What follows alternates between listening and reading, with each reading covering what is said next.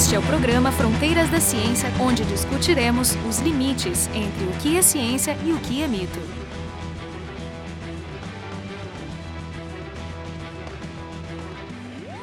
Programa de hoje, nós continuamos a nossa conversa com o professor Horácio Dottori, astrofísico eh, aposentado do Departamento de Astronomia da eh, Universidade Federal do Rio Grande do Sul, do Instituto de Física. E com ele, conversando, estamos uh, Marco Idiarte, do Instituto de Física, e eu, Jorge Kilfield, do Instituto de Biociências. Mestre, então tu fez pós-doc, um segundo pós-doc, né, na França, também no CNRS, voltou à Alemanha e, bom, tu tá engajado na linha de frente em pesquisa de, de, de astrofísica, inclusive usando muitos dados do telescópio espacial Hubble, que é uma coisa incrível, né? O trabalho é terceirizado, só pega os dados, as imagens, Sim. trabalha elas e interpreta. Quer dizer, essa é a nova astronomia. A, a, obtenção dos dados já não é mais feita romanticamente pelo astrônomo indo lá botando o olho no telescópio ou sequer segurando a câmera fotográfica uh, né, e controlando ela em loco tudo ficou remoto, né? Uh, Sim. Afastou isso, isso, isso muda bastante a natureza do, do, da interpretação dos resultados, porque a gente fica um pouco mais alienado usando coisas que a gente não obteve, mas confia, claro, são coisas externas e tal, que outros foram feitos melhor. Então houve uma hiperespecialização, quem coleta, quem analisa, quem interpreta, né?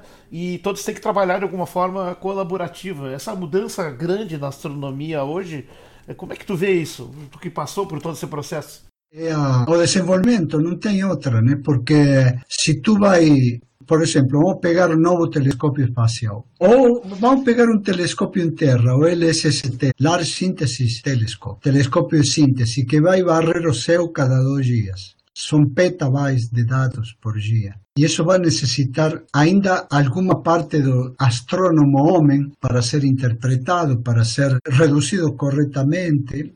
E eh, os programas, o, que se chama pipeline, que é quando chega a informação, se processa para guardar em computadores ou enviar para o centro de distribuição, são coisas que vêm se desenvolvendo a par do telescópio.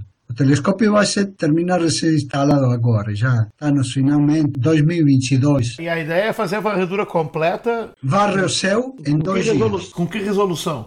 Bem grande, né? Sim, sim, sim. São, são painéis de CCDs de 1 giga, gigabyte, gigabits. Isso aí vai, vai provavelmente detectar asteroides, cometas, eh, estrelas novas, supernovas, tudo que muda. A principal coisa é essa, transiente, né? Tanto de alta energia do universo, como fenómenos locais também, né? Por exemplo, essas magnetars, todas essas eh, fusões de, de de nêutrons, enfim, o flash dessas coisas vão, vão aparecer, né? Os jatos de raios gama. Tudo isso vai aparecer, né? Que agora provavelmente estão se perdendo muito, né? E então não há outro jeito de trabalhar nisso. Aí se investiu um bilhão e meio de dólares nessa e vai precisar mão de obra. Enquanto tiver dinheiro para pagar o astrônomo que vai trabalhar nisso, os big data boys, digamos, vão ter eh, predominância porque são os que vão descobrir as coisas.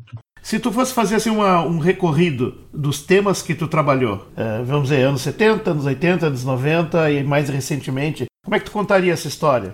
Que perguntas tu tinha, o que, que tu fez? Um pouco um recorrido intelectual da parte de astrofísica, observacional e interpretativa. Então, mudou muitíssimo isso, né? Porque nós, eh, vê bem, o primeiro trabalho publicado que eu tenho no Astronomia e Astrofísica é de uma galáxia que, se de, que descobriram um, um observador chileno e um astrônomo argentino se chama Furcade Figueroa Objeto. E eu passei em uma noite como estas que temos aqui, mais ou menos 10 graus negativos no Observatório de Córdoba, passei a noite toda pendurado da, do telescópio, fazendo o espectro, um espectro de, não me lembro se foram 12 horas desse objeto. Nossa. Né? Estava no telescópio. Claro que descia tomar um café ou algo, senão tu congelava, porque tu está exposto. Sim, cara para o céu. Tu tem roupa especial, tudo isso, mas tu está roupa especial de faz 50 anos, não de agora, né? tu está exposto, tu está na janela, o telescópio aí, E isso era feito no foco newtoniano do telescópio, o qual se atingia com uma plataforma móvel, onde tu estava observando e guiando. Tudo isso hoje é feito automaticamente, tu está em, em salas confortavelmente instalado, enquanto o telescópio trabalha. Ou seja, a primeira mudança é essa. E a segunda mudança é as big data, né? A escala da coleta, que hoje é, todas as ciências está acontecendo, tu tem mais dados coletados do que é possível trabalhar. Então nós temos já material acumulado para trabalhar em pesquisa por talvez décadas e não vamos conseguir vencer tudo né? na bioinformática, na sei, astronomia. Provavelmente vai, vai, se vão abrir os dados a pessoas que são sumamente capazes, que não passaram por universidades, talvez, mas que a capacidade intelectual para fazer esse trabalho. Ciência cidadã. É. E, e provavelmente sim vai haver mais automatização na interpretação de dados por computador. Veja o que aconteceu com as vacinas agora, né? Sim. Surgiram todas em um tempo recorde, né? Segundo dizem os especialistas, não sou eu quem diz. Então, eu acho que vai, vai nesse sentido. Seria bom participar disso, mas é impossível participar sem colaborações internacionais, que os próprios países desenvolvidos têm. O fato é que nos aceitem nisso. Não pode ser de, de presente, uhum. porque nada se faz se não há investimento, né? Pois é, o Brasil, inclusive, está envolvido em várias colaborações dessas como igual né? contribuindo com dinheiro e expertise, né? no SOAR, Gemini. É, a última propaganda do, do ministro de Ciência e Tecnologia da entrada na, neste projeto americano, como é o nome do projeto espacial? Tem um nome hum. grego desses. Mas o Brasil não está pondo dinheiro e eu não acho que vai ser considerado um parceiro igual. Não. Uhum. Nesse aí não, mas nos, nos, teles, nos telescópios sim, né? No SOAR. No não, nos telescópios sim, no telescópios sim. O SOAR nós somos um terço dele. Eu fui diretor, primeiro diretor brasileiro. É verdade. Logo que te aposentasse. Bom, eu acho que isso é um esforço do, do Brasil, né? Participar no SOAR e no Gemini. E São Paulo está participando no TNT, o eh, 30 Meters Telescope, né? Telescópio 30 metros que será instalado no Chile. Tem outros parceiros, o principal os Estados Unidos. E o Brasil está participando, não como Brasil, mas está, o Estado de São Paulo está participando. Né? Uhum. É, o Brasil abortou a participação no European Southern Observatory. Ah, é? Não sabia. Sim, sim. É, em ordem nacional, porque era muita, muito investimento, então não, não passou não pelo Congresso. Dinheiro. Isso é tudo aprovado pelo Laboratório Nacional de Astrofísica, né? Esses não, não, isso, é, isso aqui no Brasil tem que passar pelo Congresso. Voltando aos temas, assim, só um pouco, porque eu queria ouvir um pouco mais. Tu trabalhas com populações de estrelas H2, né? Em braços de galáxias. Bastante tempo, né? Muito tempo. Eu, eu, eu comecei a trabalhar com o estudo de idades quando vim no Brasil, né? Primeiro, a minha tese foi sobre populações estelares comparadas em núcleos de galáxias ativas e normais. Então, eu tinha já espectros adquiridos, que fiz foi reduzir esses espectros aqui e escrever a tese, né? Deixa, deixa eu só perguntar aqui para pro, os nossos ouvintes. A, a, palavra reduzir é uma palavra que chama, sempre me chama muito a atenção. Ah, né? tá. O Não, que é elaborar os dados, né? É. Dos dados do telescópio, reduzir os dados quer dizer elaborar os dados até chegar a uma conclusão eh, quantitativa sobre eles, né? Esse, de, de, uma interpretação dos dados, né? Mas o termo reduzir sempre parece uma coisa muito chama muita atenção. A interpretação é um pouquinho é posterior à redução, né? Sim. A interpretação tu tem que ter os dados que tu saiba ler, né? Ou seja, o telescópio te dá um, um ponto luminoso lá, uma cor, e tu tem que levar isso a, a, a digamos, por segundo por centímetro quadrado. Assim. né?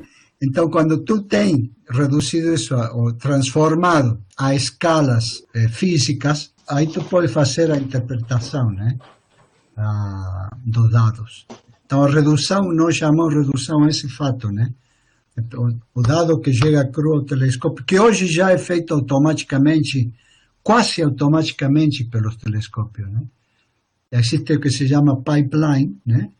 Que pega os dados cruz que saem da, dos detectores e transforma isso em unidade física, né? Então, uh, não é totalmente, mas é quase totalmente feito é, automaticamente, né? É, eu só eu atrapalhei, tu estava falando sobre. Não, sobre... não, tudo bem, eu acho é, que é, é. importante porque a terminologia as pessoas não entendem. Tá bom. bom, é isso, né? A transformação a sistema físico dessas observações e a interpretação, é, que é o, o, que foi o tema do meu, do meu doutorado né? aqui no Brasil. E depois trabalhei em si em determinação de idades, fiz modelinhos teóricos, semiteóricos para de, de, regiões de hidrogênio ionizado, que são regiões muito jovens, que têm estrelas muito jovens, e manifesta-se a juventude do grupo de estrelas que se forma porque conseguem ionizar o gás que tem em volta. Eu fiz esse modelo de evolução e fizemos as primeiras observações com o telescópio Morro Santana. E eu desenvolvi o modelo porque era uma coisa que podia se fazer no Morro Santana, porque tínhamos filtros de banda estreita, com o qual se podem ver linhas de emissão neste tipo de objetos e medi-las, reduzi-las. Né? Então nós fazíamos uma coisa bem interessante e quase de imediata, assim, ou seja, como nós tínhamos contadores de fótons, observábamos as regiões H2 e praticamente fazíamos a, a redução no, no, no, colo, né? assim na, na hora se podia extrair qual era o fluxo de, de fótons que vinham da, desses objetos e como conhecíamos, eram da, da, de uma galáxia vizinha muito conhecida a sua distância, as nuvens de Magalhães, conhecíamos a distância, podíamos saber imediatamente o fluxo que tinha e, e aí sim eu fiz os modelos para ver que tipo de estrelas podiam produzir isso, em que idade, porque essas as estrelas que ionizam gás duram uns poucos milhões de anos. Né? Por exemplo, o Sol. O Sol se forma, para formar um Sol que se colapse a massa de até ter um Sol como que nós vemos, demora 10 milhões de anos. E o Sol vive, a vida dele é de eh, 10 bilhões de anos. É um número grosseiro, né? Uma estrela desta se forma em 5 mil anos, 10 mil anos, 100 mil anos, o máximo, a menos massivas, e duram de um milhão de anos a 20 milhões de anos. Ou seja, que é uma, um período de vida eh, curto em termos astronômicos, então calibrá-los é importante porque aí tu podes calibrar processos, por exemplo, como a formação de um braço espiral, onde estes objetos existem proficuamente, né? as regiões H2, né? regiões de hidrogênio ionizado. Até uma brincadeira que eu faço é, é, são estrelas Bitnik, né? Porque a, o lema Beatnik é Live Fast, Die Young. Né? Viva, Exatamente. Viva rápido, morra jovem. É tipo James Dean. Assim. Vive rápido, curte é. no espaço. E explode dramaticamente. Exato. Esculhambam tudo e depois morre, né? Beatnik Stars. Beatnik Stars, está muito bom. E então é, é, isso, isso eu fiz primeiramente. Depois estudamos com Ivânio Poerari, fizemos modelos de braços espirais da evolução de braços espirais. Né? É. Eh, por exemplo, com, com o Bica descobrimos como se mexiam os braços espirais da nuvem de Magalhães, precisamente por podermos datar, né? Eh, fazer a datação destes objetos jovens e de objetos um pouco mais velhos, que tu já se sabia como datar antes. Então, nós conseguíamos ver como a perturbação tinha passado por diversas partes da nuvem de Magalhães e verificar qual era a velocidade de propagação dessa onda, né? Isso já isso fiz bastante bastante durante, digamos, 85 a 2000, esse tipo de de Sim. trabalho. Né? Sim. Aliás, Já, o, mais recentemente tu publicou uns trabalhos muito bonitos ali sobre um assunto que só de dizer o nome já soa poético. ventos galácticos. Existe o vento estelar, que é ah, sim, isso foi de plasma pela, pela, pelas estrelas, como é. o nosso Sol faz, mas vento galáctico, como é que tu mede uma coisa dessas? Sim, é por causa, isso fizemos com um cara de Córdoba que lamentavelmente sofreu um colapso mental há vários anos, né? É mesmo? É, Lipari, e, e, e, também com Roberto Terlevich de, de Inglaterra, é, é um argentino que trabalha agora no México e trabalha aposentou-se em Inglaterra. Mas eh, isso mede porque tu vê as bolhas que se formam por fora e podem medir a velocidade. Então, tu podes ver, retrotraindo no tempo, o que que tu precisava em uma dada região para produzir semelhante bagunça lá fora. Né? É uma bolha de gás. É, é, é. tudo efeito Doppler. É claro, claro, todo Doppler mede com efeito Doppler. Continuamos na parte de núcleos com, até hoje, porque publicamos recentemente um trabalho num simpósio que analisou ataques que eu tenho um problema em tudo isto, né? que eu não insisto num tema, matemática. A minha matemática, quando domino a técnica e coisa, me resulta um pouco uhum. entediante, né? Sim, portanto são perguntas sucessivas, mas elas estão, de certo modo, concatenadas. É isso, é isso, sim. Por exemplo, trabalhei na parte de braços espirais próximo dos núcleos das galáxias, que são braços de curtíssima duração e que viaja muito rápido, né? Ou seja, se propaga muito rápido e, e, e amortecem muito rápido. Mas aí se podem determinar coisas como o lugar onde a, a perturbação se movimenta com a mesma velocidade que o disco, né? ou seja, para fora vai mais devagar e para dentro vai mais rápido. Então, todas essas coisas do ponto de vista cinemático é muito importante para, para o estudo das perturbações. Né? Uhum. Eu vi aí recente, agora, anteontem, no LinkedIn, uma citação desse, desse trabalho. Né? Pois é, isso eu ia te perguntar, qual é o trabalho teu que tu mais gostou, que tu acha mais importante, e se ele é o mais citado ou não, como é que, como é que tu vê não, isso? O mais citado eu acho que, que, a ver, um dos mais citados era o que fizemos com o Félix Mirabel sobre formação de galáxias anãs de maré, ou seja, na interação de galáxias, na interação de grandes galáxias, se formam braços que saem a longas distâncias, né? Eh, distâncias que são do tamanho da própria galáxia. O eh, eh, primeiro trabalho foi com Félix Mirabel e com Bradner, eu acho que era o, o colaborador alemão. Precisamente o que eu fazia era parte de determinação da idade dessas coisas, né? Que ano foi? Bah, esse foi em 1992, acho que foi. Uhum foi a, a primeira sugestão de existência dessas galáxias anãs eh, formadas por interação de galáxias, sabe? Você uhum. pensava que esses braços se difundiam rapidamente, né?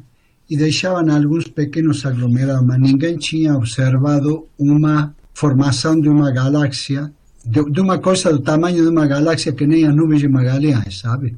Ou seja, em bom romance, as nuvens de uma galáxia podem ser galáxias de maré. Depois se descobriram várias outras. Né? As nuvens de Magalhães são galáxias anãs, por definição? São, são galáxias anãs. Uhum. Então, poderiam ser formadas como subproduto de uma colisão? Como subproduto da colisão da, da nossa galáxia com a Andrômeda, que já teve um passado... Vá para um para um encontro muito violento, mas já teve aproximações. Já cruzou, é. Violentas. É. Poderia é, ser. É um, cuspe, é um cuspe, um perdigoto galáctico. Isso, isso. Toda a parte de fora do braço eh, acumula eh, coisas que, pode, que, que podem ser autogravitantes. Uhum. E, e do tamanho dessa, D na 8, né? ou seja, 100 milhões a, a um bilhão de massas solares. Né? E então essa noite foi a primeira proposta dessa dessas galáxias foram a nossa, né? Mirabel Dottori e, e Brandner, né? Legal, legal. Isso foi em 92, então. É muito, muito, muito interessante. Foi um tema. Depois um um aluno de Félix fez o seu doutorado e aí trabalhou bastante. Eh, Pierre Alain Duc, eh, na França. Mirabel trabalhava na, na época em Saclay, na França, né? Uhum. E tu continuou depois com outros temas nos anos 2000 ali e tal. Tu teve um, uma explosão de produção no, no primeira década, né? É, voltei ao trabalho ao trabalho dos braços espirais porque, bueno, todas estas coisas ah, eh, tivemos a oportunidade de ter telescopios que eran o non plus ultra da época. Por exemplo, trabalho con Mirabel nós usamos os primeiros que usamos, primeiros eh, que usou o, o NTT, que é o New Technology Telescope, né? que também se apelidava de No Toilet Telescope, porque não tinha banheiro dentro, porque o telescópio era muito moderno, toda a cúpula, a cobertura girava junto com o telescópio, né? Telescópio alta-simultâneo que, que tem o, o correção, ótica adaptativa. O primeiro telescópio de, de ótica adaptativa que existiu. E, e nós usamos nos primeiros anos, 1990, publicamos em 92, mas usamos antes. É, a óptica adaptativa é talvez uma das coisas mais importantes que aconteceu fora telescópio no espaço, né? Sem dúvida, sem dúvida, é porque ele corrige as flutuações de atmosfera no caminho da imagem que está sendo formada, ponto a ponto na superfície do espelho. O espelho é todo flexível, uma coisa louca. É, Eu acho isso aí próximo ele da loucura. Ele monitora, assim. monitora, tem, separa uma estrela do campo e monitora a estrela. Hoje essa técnica é tão importante que se usam lasers para produzir estrelas artificiais porque sempre que tu observas, quanto mais profundo tu observas, em profundidade no espaço, mais longe, Sim, né? Mais longe. Então, menos possibilidades tu tens de encontrar uma estrela que te sirva para fazer esse estudo, né? Então, os grandes telescópios no Chile, né? O Gemini, o LTT, o, o Large, como que se chama? São os quatro telescópios de 8 metros da ESO. Esses têm estrela artificial, que tu eh, projeta um, laser que ioniza a atmosfera uma camada de sódio e o laser ioniza e forma uma estrelinha artificial, né? Nossa! A mais ou menos a algo entre 10 e 15 quilômetros de altura, né? E então essa estrela está colada à galáxia e te serve né, para monitorar exatamente o espaço que está se fotografando do céu. Né? Nossa, isso é fantástico. É, e o que que faz isso? isso a, a imagem da estrela é como a estrela teoricamente é um, um ponto físico, então todo o que está lá que não é ponto, pontual, é uma, é uma se, se separa em gaussianas sucessivas ou nos chamados polinômios de Cernic, né, que dão todas as deformações correspondentes ao trajeto na atmosfera, o computador introduz e compensa mexendo o espelho primário do telescópio, né? com atuadores mecânicos. Pensando e empurrando. Isso. Em Sim. tempo real. O sea, real está corrigindo a atmosfera porque a atmosfera tem uma certa resiliência, então não é que muda em centésimo segundo. Essa umidade né, do caminho. Tu corrige principalmente aquelas flutuações que são as que mais perturbam o teu tempo de observação. Né? Ou seja, o espelho desses telescópios é literalmente um pequeno mar revolto sob controle. Exatamente, é todo ondulado, se ondula permanentemente. Que loucura. loucura. São espelhos muito finos e os atuadores são da ordem de 150, mais ou menos. Eu preciso fazer uma fofoca aqui também, que o Horácio é um dos fundadores da disciplina de exobiologia que a gente tem lá no, ah, no é Biociências. 2004? 2003. 2003. 2003. Estamos há 19 anos. Estamos... Vamos, vamos nos esticar até cumprir os 20 anos, pelo menos. É, até eu já me aposento e eu acho que acaba a disciplina. Mas assim, não falta muito também. Mas a, a disciplina que começou desde o início e, e, obviamente tu é um dos entusiastas divulgadores aqui na, na, talvez, na cidade talvez sobre esse tema, disciplina... né? Origi... Vida extraterrestre. É, talvez a disciplina acabe quando os ETs chegarem. Bom, a gente tem que, tem que mudar o Aí conteúdo. mostrar que estava tudo errado. Vamos ter que atualizar o currículo, né? Isso acontece com Se o, o Unamuno fosse real, então se é realmente uma nave extraterrestre, estamos fritos. Ah, já. o Oumuamua, Pois é, Oumuamua é o asteroide é, extrasolar, né? Que foi o segundo de dois, né? O primeiro dos dois detectados aí há alguns anos. eu tô lendo o livro do Avi, ah, Nossa, do, do astrônomo israelense. de. Harvard. É, é, eu tô lendo o livro dele, mas ele não me convenceu ainda. Ele realmente defende com certeza absoluta que aquilo foi uma- um veleiro, um veleiro estelar, né? Que é uma técnica que inclusive nós já estamos brincando aqui. E mas é, é é muita forçação de barra. Ele é muito entusiasmado. Né? Mas é, É. legal, é, é divertido o livro. Tu aprende um monte. Não, livro- claro, eu, eu acho que ele o que está fazendo é propaganda do livro, por enquanto. Com certeza. E ele divulga, ele escreve bem, mas ele conta muitas coisas pessoais, é, é muito personalista também, né? É uma pena. Eu esqueci o nome do cara agora, mas eu estava com um livro. Ele o aqui. Ave, não é? Isso, eu acho que sim. É. Quantas novidades nós temos aí, né? A vida extra... O que, que tu acha da vida extraterrestre? Já que estamos falando disso. Olha, eu acho que eu acho que pode ser, né? Tem moléculas, parece que é complicado entender, mas não difícil de produzir. Então, todas essas pesquisas de eh, como se chama? Cápsulas eh, Ah, de experimentos Envol- envoltórios de células que se podem produzir. membranas. aham. Do working, é o trabalho. Membranas, isso, né? É, uhum. Horácio, Ah, olha, eu torceria para que tenha, né? Eu também. Aí, aparentemente, a equação de Drake está conseguindo alguns dados extras além da. Também. É, essa é uma outra, outra escola. É a escola da busca de inteligências extraterrestres por ondas de rádio e agora laser também. E a escola da astrobiologia, que inclusive não quer saber do SET, tem até vergonha, e trabalha com vida unicelular, que seria o mais predominante no universo. Ah, vamos torcer, Dio, tem que se trabalhar. Eu acho que é importante produzir. né? Sabe que, inclusive, no Brasil, no Brasil fundamos em 2017 a Sociedade Brasileira de Astrobiologia, né? O- com o Janot, o Porto, o Gustavo e toda essa turma aí. Tá, tá. Ah, É, eles trabalham mesmo nisso, Eles né? trabalham mesmo Eles nisso. trabalham, É, é. é bem legal.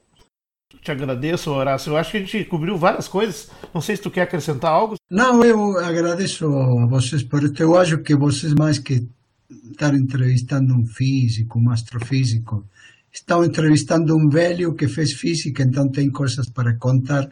Mas eh, realmente lhes agradeço porque foi muito agradável. Essa é Me senti ideia. muito à vontade falando com vocês, que são grandes amigos.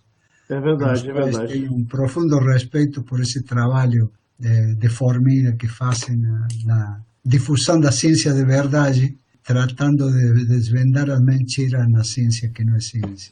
Então, um Maravilha. grande abraço e muito obrigado. Muito obrigado. obrigado a ti, Horácio. Foi, foi uma satisfação.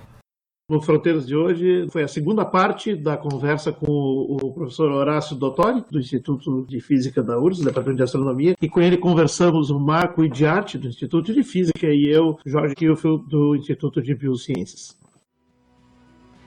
O programa Fronteiras da Ciência é um projeto do Instituto de Física da URGS.